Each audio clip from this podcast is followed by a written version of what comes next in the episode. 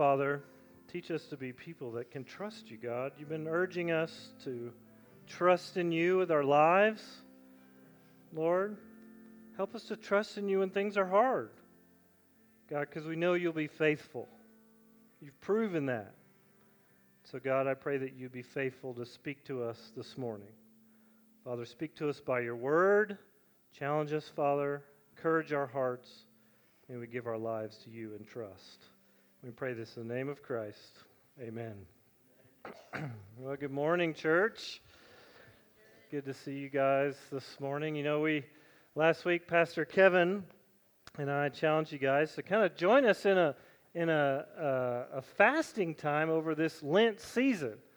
And uh, we don't do this because we think we're going to earn points with God or God's going to like us better, but I want to just take this time to cast off some things that maybe have gotten in the way of our life so that we could draw near to God and hear from Him.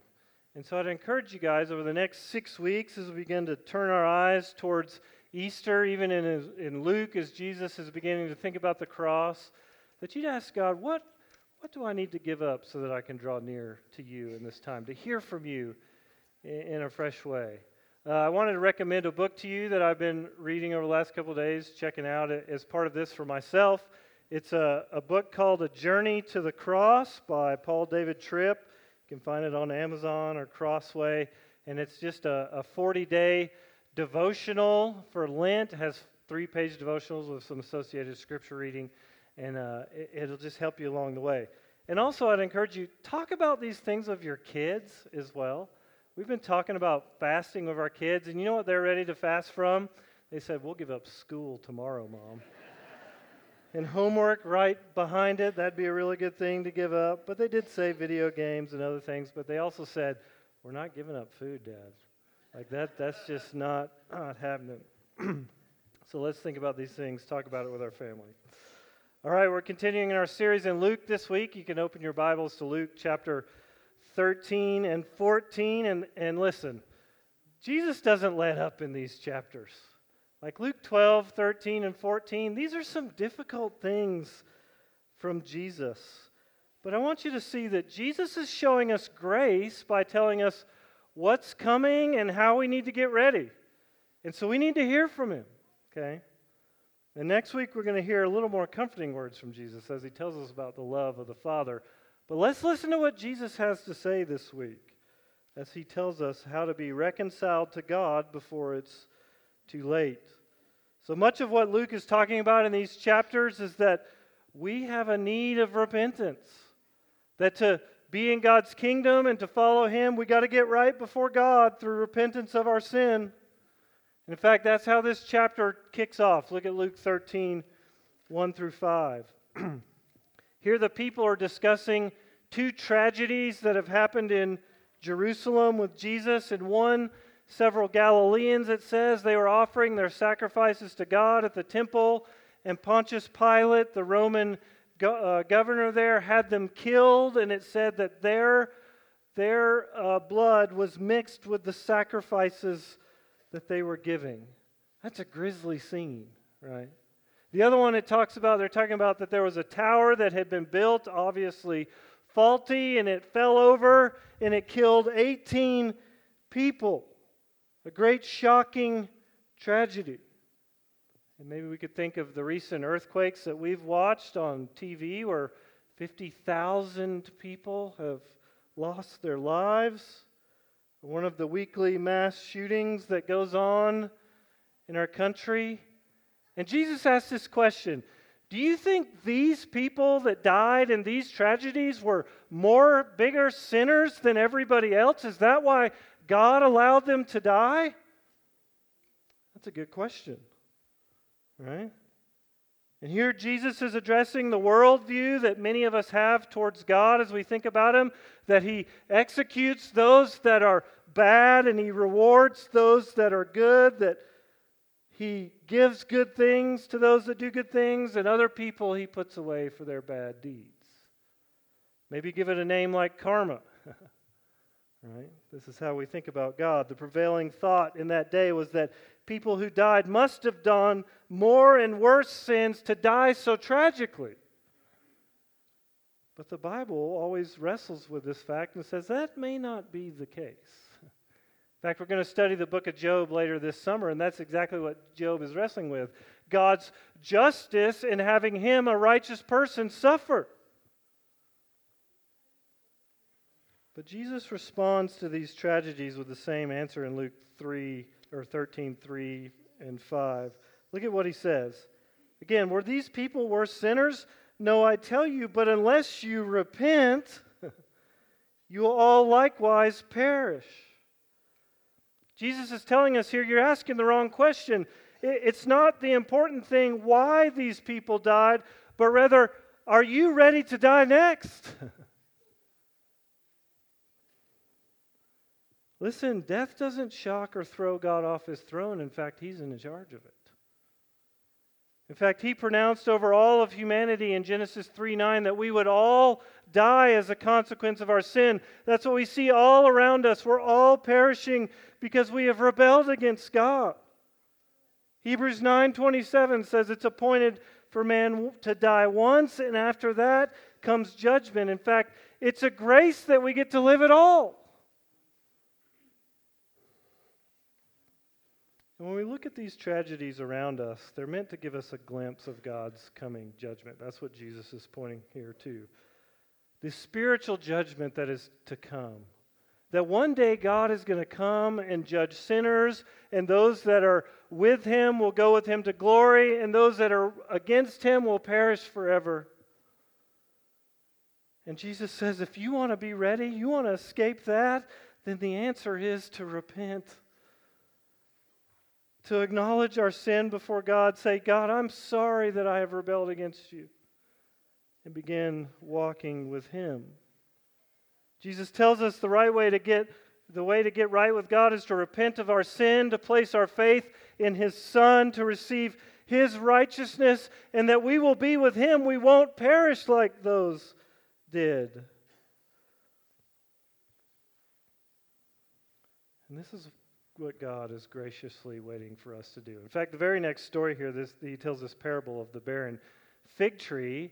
And the point of this parable is to say, hey, look, this one tree is not producing fruit, it's not doing what it needs to do. And he asked the, the gardener asked the owner of the tree, Can I just work with it one more year, right, before you cut it down? God says, Go ahead, right? Let's see it bear fruit. God is gracious. He wants us to come to repentance. He doesn't want us to perish apart from Him. You know, just this week I watched as two friends encountered some great tragedies. I had a really godly friend from college who passed away on Monday. She's just a few years older than me, had been battling cancer for years, godly woman, right? Another friend, a church planter, some of you heard about this across town, collapsed right after he was leading worship, had an aortic tear, rushed to the hospital by life flight. Now, God spared his life, right? He's, he's healing him, he's in the process of being healed. I mean, praise God, right? But Jesus says, Are you ready for your day? it's coming. And it can happen at any moment. And he says, Look at the tragedies going on in the world and let it remind you to be ready for God, to repent of your sins. I want to ask us, church, we're meant to be a people that are always repenting of our sins. In fact, some have said the life of a Christian is a life of repentance, right? That we're always saying, God, forgive me for my sin. Help me to walk in your ways. Thank you for dying for me in your Son. God, forgive me for your sins, for my sins. Help me to walk in the ways of Jesus. And so Jesus is asking us, what do we need to repent of today? What are the ways we've broken his commands? What are the things we worship in this world instead of God? Have we been apathetic towards God? How have we made ourselves our own gods and rejecting the true God? What are the things we need to repent of? And Jesus says the fruit of repentance is a right relationship with Him, that He accepts you and brings you into His kingdom. In fact, many of you have probably read about these revivals that are happening around the country. Maybe another great awakening. They're saying this is cool, right? God's Spirit's moving. But you know why it's moving? Because His people are repenting. They're getting on their knees and they're saying, God, I am sorry for the ways that I have walked so far from you. Would you save me and help me walk in your ways? You want to see God and move in this city? We need to be a people of repentance, a people that ask God to forgive us of our sins. We model it for others so that they can come into the kingdom and find salvation in God's Son. And now here's the cool thing as we're going to see when we repent, we actually find freedom in God. It's counterintuitive. You think when you acknowledge your faults that you're actually going to still be in shame, but God says you are free. Come on into the kingdom. In fact, look at this next story he teaches us here in Luke 13. It's about Sabbath freedom. Luke 13, 10 through 17, Luke 14, 1 through 6. here we get two stories of Jesus healing people on the Sabbath. This first one, there's a woman who's been hunched over for 18 years, right? And Jesus calls him to himself and says in Luke 13 12, Woman, you are freed from your disability as he lays hands on her, and she straightens up and she is free. Jesus freed her from what's kept her in bondage so many years. Some of us need Jesus to straighten us out today, right? We've been in bondage to things, our sin, our thoughts, maybe illness. Jesus says, You come to me and I can make you free. you come to me, you'll be free. Similarly, in Luke 14, there's a man who has dropsy. This is this thing where you get edemic fluid in your body as your organs begin to fail. And in front of the Pharisees, here comes this man on the Sabbath, and he asks the Pharisees, Is it lawful for me to heal this guy? They're silent. And Jesus heals the guy. They won't answer him. And then he calls them to account. He says, Look at, you would even heal your own animals on this day. You'd rescue them, but you won't rescue these people? You hypocrites. See, here's the cool thing Jesus wasn't contradicting the Sabbath at all as they thought he was doing, he was actually fulfilling its very intent.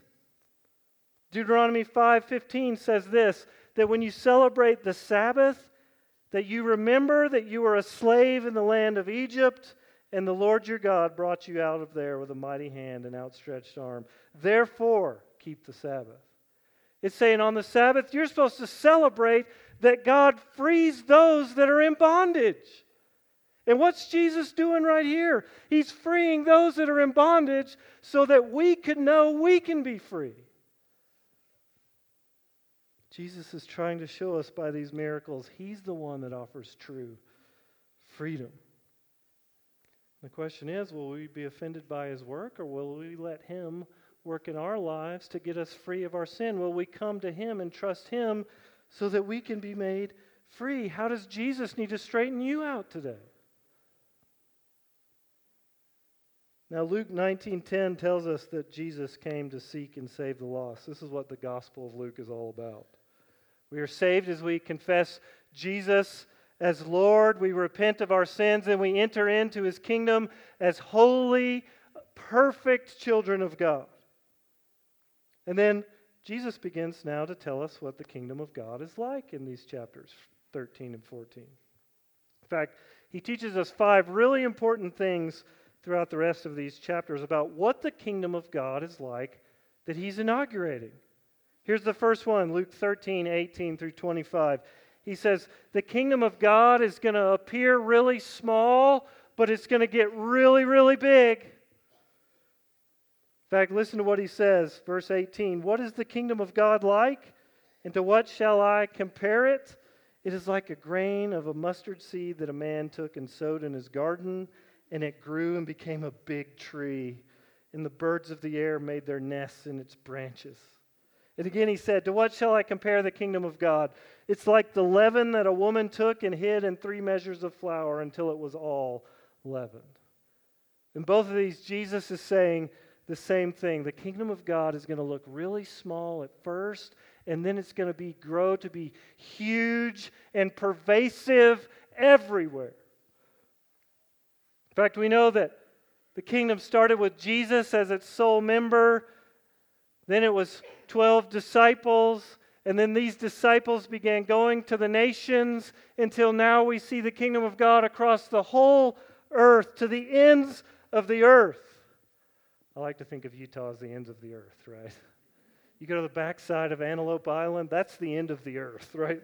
Right there. In 2022, there was 8 billion people in the world, and roughly a third of those, 2.7 billion, say Jesus is Lord. Right? The kingdom of God is pervasive. From the poorest of the poor to the rich and famous to rulers of countries, the kingdom of God is growing and will never cease until it's everywhere. And listen, we're, we're to take heart at this, right? We live in Utah and we go, where's the kingdom of God? But I want to tell you, over the 30 years I've been here, Christianity has grown by leaps and bounds. And God is doing a special work in this city now. We're seeing people come to Jesus, even last Sunday at this church, people being baptized, churches being planted. It's amazing. Take heart. God will do something and it will never stop. This church was planted 60 years ago in the basement of a department store in Holladay. Look where it is now. God's kingdom is growing. Be a part of what God is doing. And Jesus tells us more about his kingdom. Look, second thing he tells us there's only one way into the kingdom, and there's a limited time to get in. Right? This sounds like a sales pitch, right? Act now before it's too late. That's what Jesus is kind of telling us here. Luke 13 23, someone asked Jesus, Lord, who are, will those be saved be few? This is a good question, right? How many people are actually going to get saved, God? And Jesus' response in 1324, he says, Look, strive to enter through the narrow door. For many, I tell you, will seek to enter, but they won't find it. So he's saying it's not going to be many. There's going to be a lot to look for it, but there's only going to be a few that find the door to salvation. And where's the narrow door? Jesus said, It's me. I'm the door. John 10 9, I am the door. If anyone enters by me, he will be saved. John 14 6, I am the way, the truth, and the life. No one comes to the Father except through me. There's no other way to be saved in this world, to be made right with God, except through Christ. That's what he's saying. This is the way into the kingdom. There's nowhere else. I had a friend this week that was telling me about some street evangelism they were doing. And listen, this is a great time to share Jesus with people. There's never been a kinder time. We think it's not. But he was saying I'd share Jesus and they'd say, you know, that's great for you, and I'm glad you believe that, and that might help the world somewhere, but it's just not for me. Right? This is an open invitation. People don't even get mad, they just say, nah. Right? Share Jesus with people. But Jesus is telling us whatever you think, there's only one way into the kingdom, and it's through me. And we got to get out there and tell people. We got to help them find this door. There's only one way that this world is going to get healed of its brokenness. Paul says it's groaning. This world is groaning for the Son of God to be revealed. And it's a gracious thing that God tells us the way. It's a gracious thing that he warns us there's only one way, and the door is shutting soon. In fact, Jesus goes on in Luke 13 25 through 30 to say there's a limited time to walk through that door. He says there's a time coming when the master of the house is going to come and shut the door to salvation. And we need to get in before it's shut. In fact, look at what the people say in 1325 the people that are outside, they say, Lord, open the door to us once it's been shut. And then he'll answer, I do not know where you come from. Then they'll begin to say, What? But we ate and we drank in your presence. You taught in our streets. But he'll say, I tell you, I don't know where you came from. Depart from me, all you workers of evil. In that place, there'll be weeping and gnashing of teeth. For when you see Abraham and Isaac and Jacob and all the prophets in the kingdom of God, but you yourself are cast out. Listen, this is, this is a complex and a bit scary of a story. Right? These are the stories of Jesus that keep me up at night. Right? I don't want to be the guy banging on the door who can't get in. This is a sobering teach, teaching that some people in Luke 13, they were acquainted with Jesus they, they knew him, they ate with him, they listened to his teachings and thought, man, that's pretty stimulating, Jesus. You got to put that on YouTube. But somehow they didn't enter the kingdom. And it's a scary thing that we could come to church and hang out with Christians, listen to K Love, be happy, and never be a Christian. These people had not repented of their sin and had not made Jesus their Lord, and they had missed their opportunity. It's not unlike the picture we get of Noah and his family in Genesis 7, the ark carrying them through God's judgment in the world while others are drowning and banging and clawing trying to get in the ark. It's a sobering thought. But I want you to see that God graciously tells us these things. He's telling us, He's giving us these warnings so that we wouldn't miss the boat. They're meant to stir our spirit to make a decision to follow Jesus. And he's talking about the Jews that rejected him and they were going to miss their time and they would miss out on everything that God had for them. But there would be others that would listen to Jesus Look at what Luke 30, 13, 29 through 30 says. He said, While some are locked out, others will come from the east and from the west and from the north and the south, and they would recline at the kingdom of God. And behold, some who are last would be first, and some who are first would be last. And he's saying there will be people from all over the world that will find themselves in the kingdom of God because they repented and trusted in Christ. And if you are here today, you get to hear the words of Jesus taught.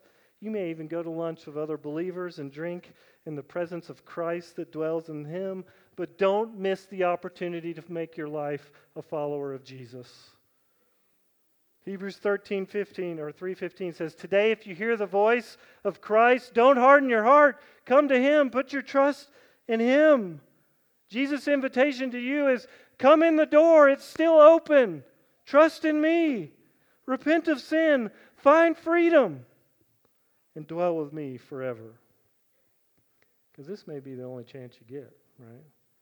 Watch out for towers, right, this afternoon. Could be over. And Jesus also tells us this about the kingdom that coming to Christ is an act of humility. Luke 14, 1 through 6.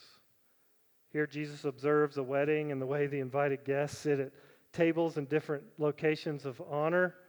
And apparently, there may have been a comical rushing for the best seats, you know, kind of like when the musical chairs music stops and everybody tries to cram into the best seats. He tells us it's best not to go to a wedding and sit in the highest place of honor because the, the one who invited you may say, You need to go sit over here. It's better to go sit in the low place and have him invite you up, right? One time, Amy and I went to a fancy wedding, and by accident, this happened to us. We sat at the wedding party's table. I was doing the wedding. We just made friends with somebody, sitting there drinking and eating with them. And suddenly, the wedding party sits down at the table, and there wasn't enough seats. And graciously, they said, You guys can stay there. We'll just add some seats. But we were really embarrassed, right? We would have rather been sitting over here and them say, Hey, come on up to the table. And Jesus says here, we need to come to him in humility. That's what he wants to tell us. For everyone who exalts himself will be humbled, and he who humbles himself will be exalted. Jesus' bigger point is that we need to humble ourselves to enter the kingdom of God. It's a humbling thing to say, God, I need to repent of my sin, to set down our pride and to come to him. But it says if we will humble ourselves in repentance, bow a knee to Jesus, then later he will exalt us. Romans 8:17 says we are co-heirs with Christ in the kingdom of heaven. If we will suffer with him, we will be exalted and glorified with him. Ask God to help you set down your pride so that you can repent of your sin and come into the kingdom. And then we get to go to the party, right? You know, the whole Bible's going towards a party. I think that's a pretty awesome thing. Salvation is likened to marriage. Christ is the groom. We are the bride. He lays down his life for us. We respond to his love. And then Romans or Revelation 19, 6 through 10 tells us that at the end of days, when we're in heaven, it's going to be a party. And you want to be there as we celebrate our marriage to Christ. Now, as he's at this wedding feast, he also tells the person who's thrown this party that the kingdom citizens care for those in need. Look what he says in Luke 14 12 through 14. He says, When you give a dinner and a banquet, do not invite your friends or your brothers or your relatives or rich neighbors, lest they also invite you in return and you're repaid. But when you give a feast, invite the poor, the crippled, the lame, the blind, and you'll be blessed, for they cannot repay you. For you will be repaid at the resurrection of the just. I want you to see here God's heart is to help people that can't help themselves. That's what part of what Jesus is teaching us here. And part of what he's saying to us is that if you want to be helped by Jesus, you got to see yourself as spiritually poor and crippled and blind. In fact, this is why Jesus came. We're, we're stuck in our sins. We have no way to get up and walk into the door of salvation. We owe a great debt to the King of the universe. And God sent His Son to pay the debt, cleanse us from our sins, and to pick us up and carry us through the door of salvation. In fact, Mark 2:17, Jesus says, "Those who are well have no need of a physician, but those who are sick. I came not to call the righteous, but sinners." And may God fill this church with broken people and sinners that are finding freedom in God. If you are here and you are broken, Jesus invites you to the wedding feast. In fact, He's thrown the party for you, He wants you there. Likewise, Jesus calls us as citizens of the kingdom to take on the same heart for those who are broken. To care for people who are not like us, who are different than us. This is the heart of God that He's showing. Philippians 2 1 through 11, it calls us, take on the same mind of Christ who left heaven to serve those that are broken and in need. He asks us to do the same. We ought to be a community that's willing to serve those that are in need. And Jesus says, if you'll serve like this, you'll be blessed. If you serve like this, whatever resources you give away, whatever time you get away, when you get to heaven, here comes the reimbursement check. It's going to be a really, really good day. Your efforts will not be wasted. In fact, this is how we store up treasures in heaven. We give up of our resources, our money, our time, everything of who we are, so that others can be served and know the name of Jesus and come into the kingdom.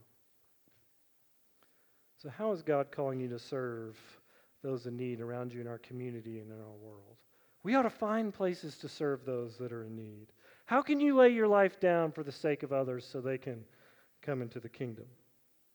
Finally, here, the fifth thing he teaches us about the kingdom of God is this that everyone is invited. I love this.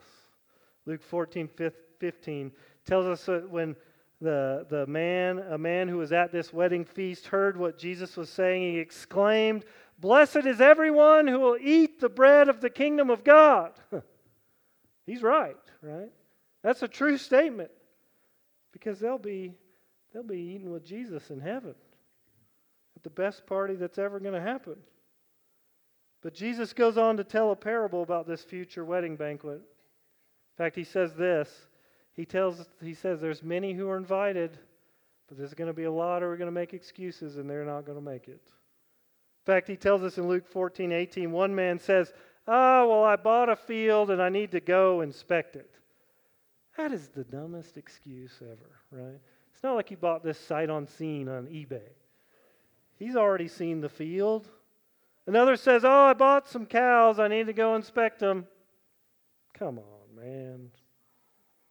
Another says he's just married and he can't come. Priorities. All these are saying things of the world are more important than what Jesus has to offer. At worst, it's saying I'm even disinterested. Right? What excuses do we make? Got more important things to do on Sunday morning? Is Netflix show more urgent than time with God? What excuses do we make? Why don't we engage with God? Why don't we take up his offer and trust him? The servant comes back and reports all these excuses to the master, and the master's a little irritated. But he says, You know what? Go out and get the poor, the broken, the crippled. The servant goes out, gets all of them, comes back, got those guys. God, who else? He says, Go out and get anybody who will come. Go to the hedges and the far places, the streets. Anybody is invited, bring them in.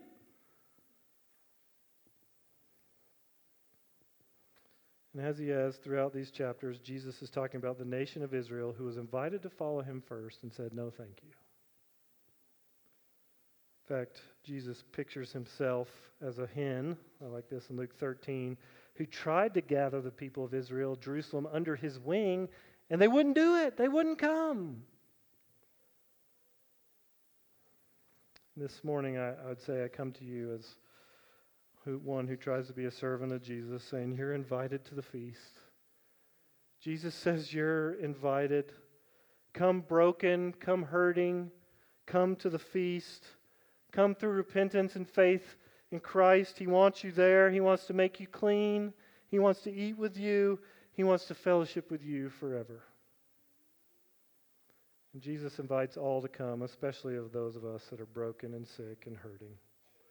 But then finally, here as we come to a close of these chapters, and Band, you can come on up. Luke 14, 25 through 33, Jesus wants us to count the costs of following him.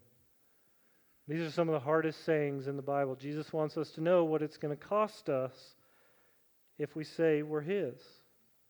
Luke 14, 26 through 27, and then again, verse 33, it says, If anyone comes to me and does not hate his own father and mother and wife and children and brothers and sisters, yes, even his own life, he can't be my disciple. Whoever does not bear his own cross and come after me can't be my disciple. So, therefore, if any one of you will not renounce all that he has, he can't be my disciple. This is a hard saying, Jesus. He wants us to know that following him will cost us everything about our lives. It may cost you your family, may cost you your comfort. Some of us have felt both of these. May cost you all of your worldly possessions because making Jesus your Lord of your life means He's in charge of everything. It's no longer my own. I give it all back to you my family, my possessions, who I am, the things I like. What do you want me to do now, Jesus? But listen, is it worth it? Absolutely, yes. In fact, there is no better person in the world to entrust our lives to than the one who made us. The one who says, I love you I want things to go really well for you.